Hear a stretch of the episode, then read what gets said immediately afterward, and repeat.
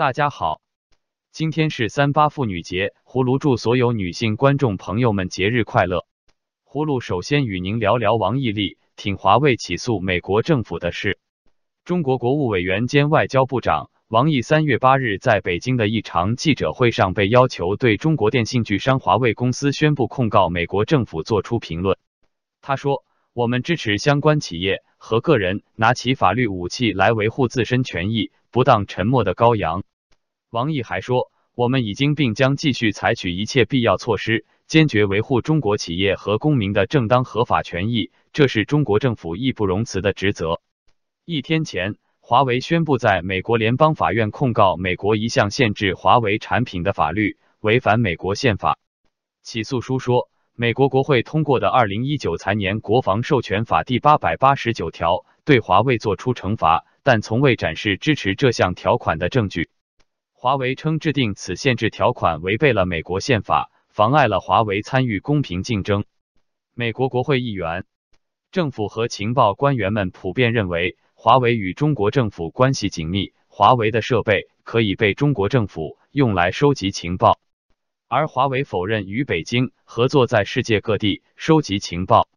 但中国的国家情报法规定，任何组织和公民都应当依法支持、协助和配合国家情报工作。与此同时，华为与中国政府的密切关系继续受到关注。葫芦支持王毅外长的话。中国人不应再做沉默的羔羊，不仅对外，而且也应勇敢站出来反抗中共暴政。接着与您聊聊美中贸易协议非定局，特朗普与习近平月底峰会或生变。美国驻华大使布兰斯塔德周五表示，美中贸易协议不会很快达成，而且双方也没有像此前预期的那样就两国元首三月底的峰会展开筹备工作。分析认为。在美国总统特朗普与朝鲜领导人河内峰会破局后，美中双方对贸易协议都更为谨慎。布兰斯塔德还表示，华为最近起诉美国政府，看上去是中方对美国的报复措施。而此前，美国媒体曾广泛报道说，习近平将很有可能在结束对意大利和法国的访问后，于三月二十七日到二十八日赴佛罗里达州的海湖庄园。与特朗普举行峰会，并一举敲定美中贸易协议，从而结束已持续近一年的美中贸易战。在美中上一轮贸易谈判结束后，双方都释放出积极信号，表示谈判已进入最后阶段。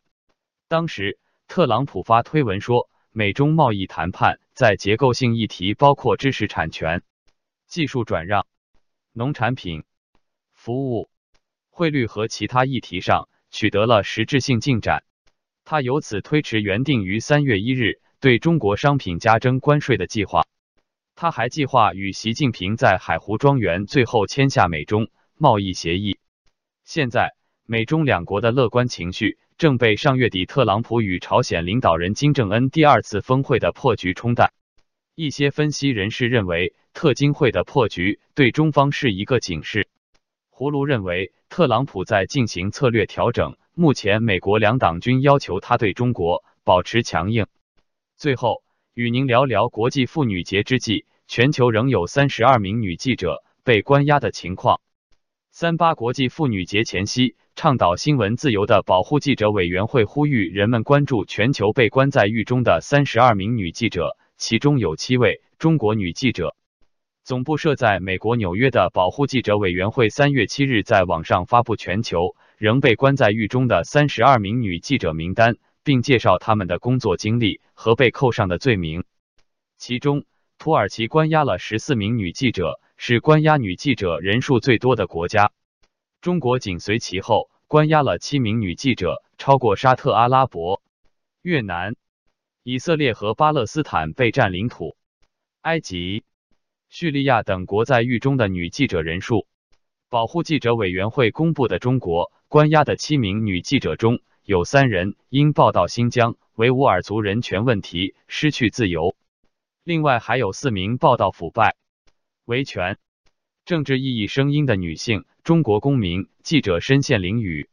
保护记者委员会亚洲项目协调员史蒂夫·巴特勒三月八日表示，希望人们关注因报道敏感话题获罪的中国女记者的同时，也关注所有记者在中国的艰难处境。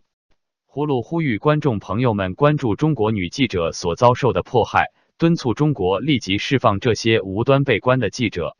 好了，今天就聊到这，明天见。